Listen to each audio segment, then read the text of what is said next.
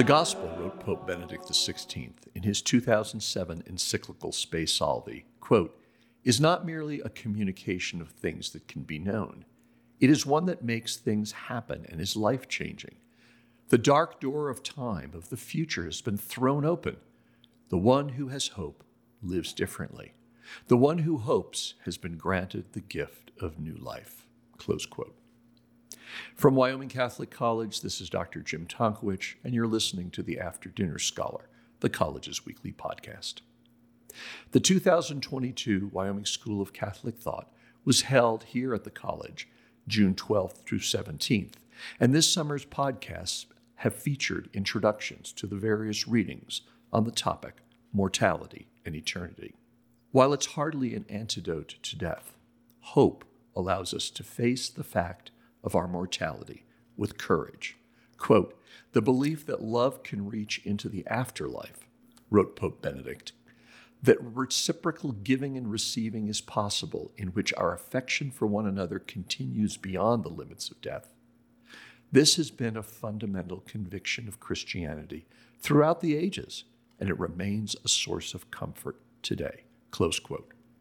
Dr. Michael Bolin gave the Wyoming School of Catholic Thought participants this introduction to Spe Salvi. All right. So, we have looked at quite a few readings this week on the topics of mortality and eternity. And I think that this last one, Benedict's encyclical Spe Salvi, does a it's a pretty good piece for weaving together, I think, a number of strands that have come out of those readings. I think especially from Ecclesiastes and the Bellarmine reading. And I'll try to get make a start on doing that in this talk. Uh, it's a bit of a long document, as you may have noticed. That's the trend these days. You have to show your uh, papal legitimacy by writing long encyclicals. So, um, uh, so I'm going to limit myself to some speaking about some points from the beginning and the end. So first, I'm going to look at Benedict's account of the idea of hope as what he calls not only informative but performative. And then I'll look at his account of judgment and justice from the end of the work. So, Catholic thinking on the doctrine of extra ecclesiam nulla salus, outside the church there is no salvation, has developed rather noticeably in the past few hundred years. In an interview in October 2015, Pope Benedict XVI, then um, Pope Emeritus, described this development as what he called a profound evolution of dogma. And he added the made the following remarks on it. Quote, while the fathers and theologians of the Middle Ages could still be of the opinion that essentially the whole human race had become Catholic and that paganism existed now only on the margins, the discovery of the New World at the beginning of the modern era radically changed perspectives. In the second half of the last century, it has been fully affirmed the understanding that God cannot let go to perdition all the unbaptized, and that even a purely natural happiness for them does not represent a real answer to the question of human existence. If it is true that the great missionaries of the 16th century were still convinced that those who are not baptized are forever lost, and this explains their missionary commitment. In the Catholic Church, after the Second Vatican Council, that conviction was finally abandoned. From this came a deep double crisis. On the one hand, this seems to remove any motivation for a future missionary commitment. Why should one try to convince the people to accept the Christian faith when they can be saved even without it? But also for Christians, an issue emerged the obligatory nature of the faith and its way of life began to seem uncertain and problematic. If there are those who can save themselves in other ways, it is not clear in the final analysis why the Christian himself is bound by the require- requirements of the Christian faith and its morals. If faith and salvation are no longer interdependent, faith itself becomes unmotivated. Unquote. So both parts of this double crisis that Benedict mentioned, I think, have the same kernel. What's the point of faith if it's not a requirement for salvation? I won't mention any names, but many people have been bothered by this question. Once one goes down this road, or at least it is often thought, the next step is universalism, the idea that everyone is saved in the end. This, of course, was famously suggested by the theologian Hans Urs von Balthasar, and more recently promoted by David Bentley Hart. To a certain way of thinking, universalism is even more troubling. Someone's got to burn, or this all means nothing.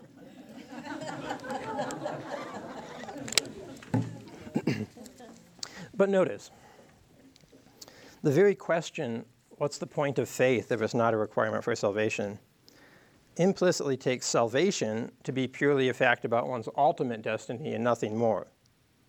It presupposes that faith has no point as regards our lives here and now. This has uh, the dubious implication that Christian moral teachings are just a set of rules to be followed in order to receive a reward, not because they're intrinsically good for us. From an Aristotelian point of view, this would further imply that such teachings are not really moral at all, except in some kind of consequentialist sense. but in Spe Salvi, Benedict argues that the Christian message is not only about a future destiny. It certainly is about that, but it also affects our temporal lives, our lives here and now. It is not only, he says, good news, quote, the gospel is not merely a communication of things that can be known. It is one that makes things happen and is life changing. The dark door of time of the future has been thrown open. The one who has hope lives differently. The one who hopes has been granted the gift of a new life. End quote. So, the short response to the question, what's the point of Christianity if salvation is possible apart from it, is that the hope of the Christian message is not only for the future, it is also to transform our lives here and now. Benedict further argues that Christian hope is not individualistic, it would not be true hope if it were, since salvation is communal in nature, he says. And so it's of the very nature of the hope in which we are saved that we should want to share it with others. Complete answer? And also, it doesn't have that satisfying odor of brimstone about it, but there it is. but what does all have to do with our pondering of mortality? Ecclesiastes urges us to consider the vanity of all things a vanity deriving from the fact that the whole material creation is temporal, while man has within him an innate desire for eternity and can never be fully satisfied by what passes away. Since we are mortal, what passes away includes ourselves. And yet, as I at least tried to argue in my group, uh, the book does not advocate nihilism or hedonism or some kind of consequence of that. Instead, the preacher counsels us to eat and drink and find enjoyment in our toil he advocates wisdom over folly, and so forth. So there's a real hierarchy of goods in the world, even if all of them are vanity in, this, in the sense that they kind of ultimately satisfy our longing for eternity. As Christians, we might be too easily tempted to dismiss Ecclesiastes as, as in, a way, in a way no longer relevant. We know about eternal life, while the preacher seems uncertain about it at best. We know there's a life of blessedness that is not vanity, but let's not be too hasty. First of all, although we may know in some sense that, that there is eternal life, we cannot, as Benedict says, know its details. We cannot imagine what it is like. Anything we imagine is going to be based on our experience. It will be fundamentally the same kind of thing, the sort of thing that we would eventually tire of. In other words, vanity. So we are saved in hope, not yet in fullness. We see darkly, not face to face. Eternal life is not life as we know it, but forever, not the sort of thing Cass is describing. It's a wholly different kind of life that we cannot now conceive. Further, if we are inclined to say, well, we know that not everything is vanity because eternal life, this suggests that we might be missing that life changing nature of salvation and hope that Benedict described, since even our temporal life is not vanity if it is so transformed. That's why I wanted to begin with that question about salvation outside the church. Nearly every Christian, I think, would be quick to affirm Benedict's words that the one who has hope lives differently. But the fact that some are inclined to think that the possibility of non Christians attaining eternal life nullifies the value of Christianity shows a failure to grasp the real meaning of those words. This point comes out as well in Benedict's discussion of the naturalistic hope that arises from a humanistic faith in progress. Francis Bacon's vision of a technological conquest of nature and its culmination in the relief of man's estate, as he says, is a kind of hope for salvation in a humanist natural sense. Benedict, of course, doesn't criticize the idea that we should work to improve human life by this sort of means, but he is emphatic that this cannot replace theological hope. The argument of Ecclesiastes stands all such human works are vanity. Benedict's reasoning is straightforward. Quote, since man always remains free, and since his freedom is always fragile, the kingdom of good will never be definitively established in this world. Anyone who promises the better world that is guaranteed to last forever is making a false promise. He is overlooking human freedom. Freedom must constantly be won over for the cause of good. Free assent to the good never exists simply by itself. If there were structures which could irrevocably guarantee a determined, a good state of the world, man's freedom would be denied, and hence they would not be good structures at all. End quote. In other words, sin is a consequence of human nature, so we cannot rid the world of it without changing human nature, and specifically changing human nature in such a way that we would no longer be free to choose our own actions. And a world without human freedom would be a bad thing. In other words, damned if you do, damned if you don't. And speaking of damnation, let's get back to the fire and brimstone. you may have noticed that Benedict's portrayal of judgment and God's justice is a bit less terrifying than Bellarmine's. As he notes regarding the portrayal of judgment in the visual arts, quote, as the uh, iconography of the Last Judgment developed, more and more prominence was given to its ominous and frightening aspects, which obviously held more fascination for artists than the splendor of hope, often all too well concealed beneath the horrors, unquote. And if I could, I'd show you uh, Peter Paul Rubens' painting The Fall of the Damned, which delivers exactly what the title promises as an illustration of that. Okay. But despite that remark, the concept of a final judgment, or rather the fact of a final judgment, is absolutely essential in Benedict's view.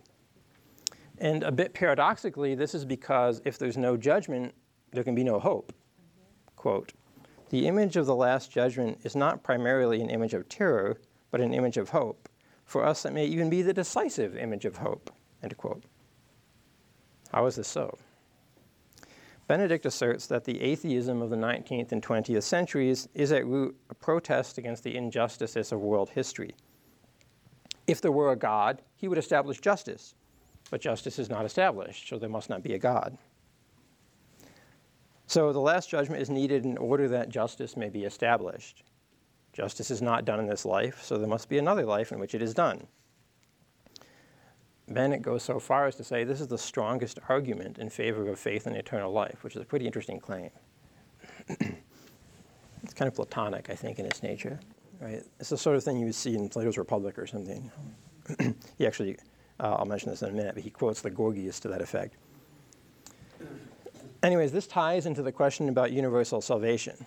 Even if, if one were to adopt the view that all are saved, it would be wrong to understand that in such a way that our earthly actions ended up not mattering. So Benedict says, quote, Grace does not cancel out justice. It does not make wrong into right.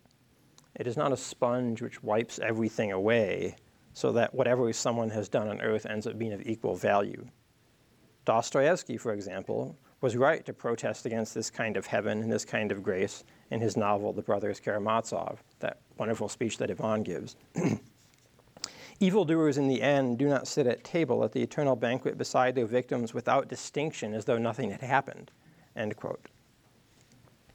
And then it goes on to quote the Gorgias regarding the need for wicked souls to be punished in order that justice may be done.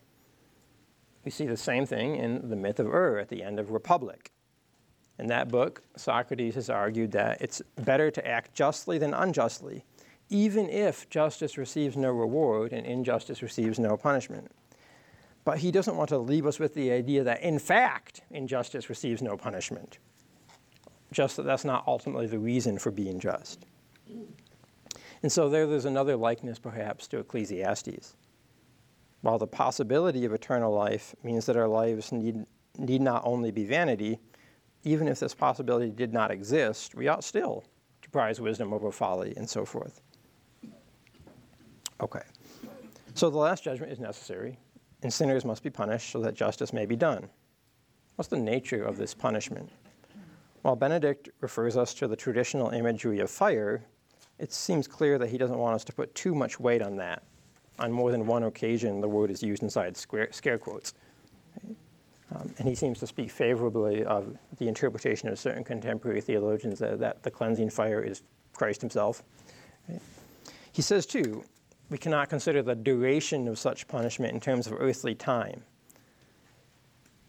The important thing is that it will constitute whatever is required by justice and whatever is necessary for the restoration of right order. That's sort of the essential thing based on his argument.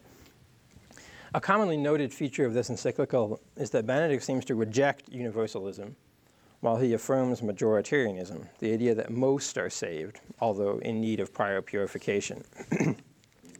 he writes, quote, We know from experience that neither case, that is, people who are utterly pure and people who are utterly corrupt, neither case is normal in human life. For the great majority of people, we may suppose, there remains in the depths of their being an ultimate interior openness to truth, to love, to God. In the concrete choices of life, however, it is covered over by ever new compromises with evil. Much filth covers purity, but the thirst for purity remains, and it still constantly reemerges from all that is base and remains present in the soul.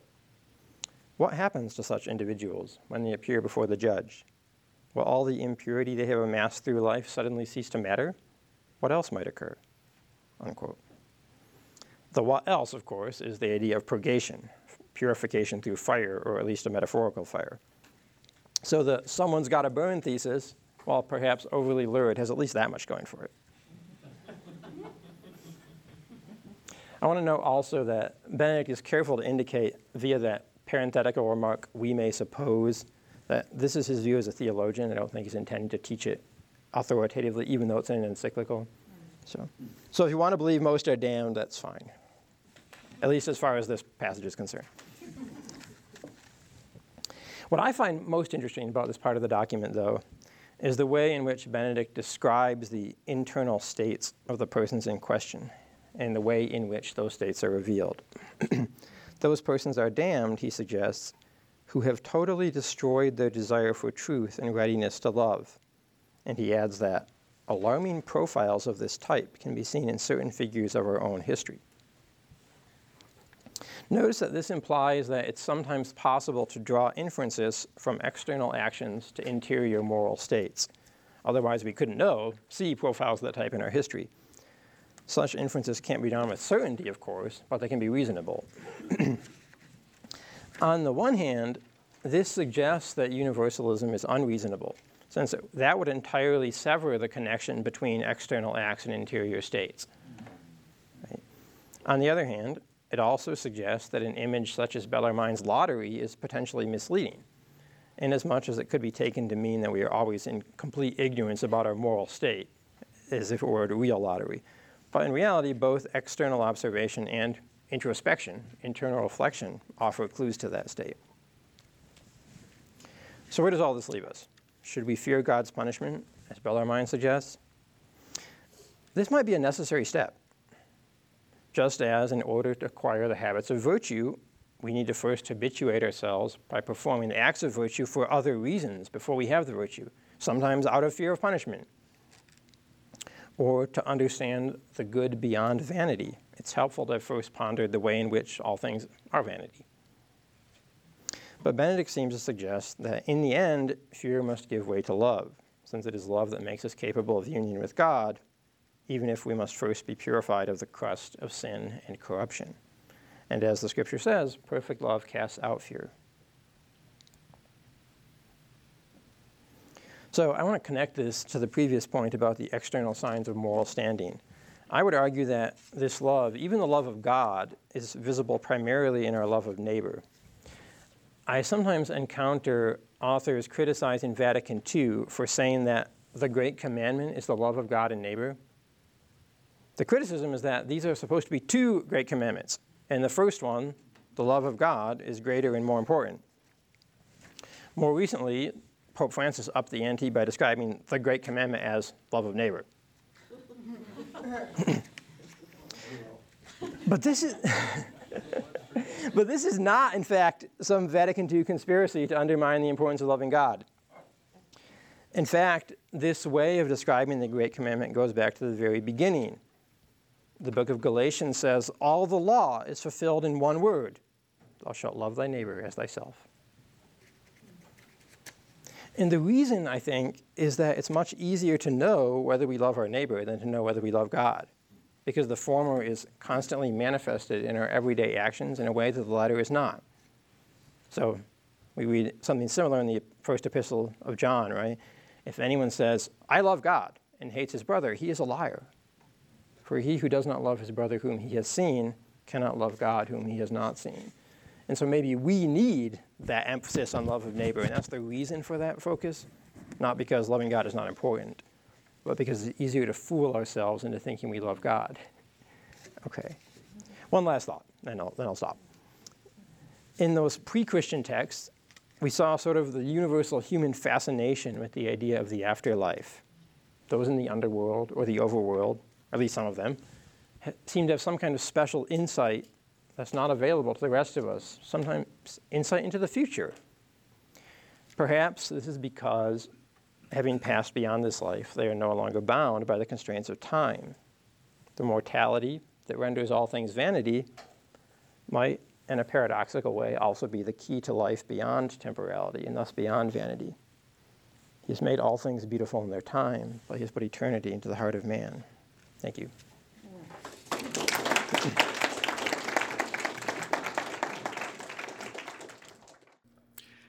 Next week, the After Dinner Scholar podcasts will return to our usual conversational format, featuring our Wyoming Catholic College faculty.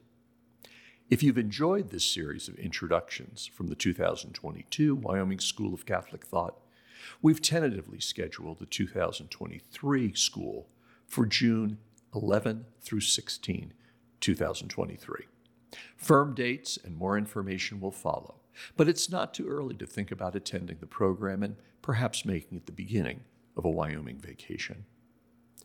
At this point in the summer, our new class of freshmen are out in the mountains on their 21 day backpacking expedition, and our upperclassmen, faculty, and staff are preparing for the new school year. Please keep us all in your prayers.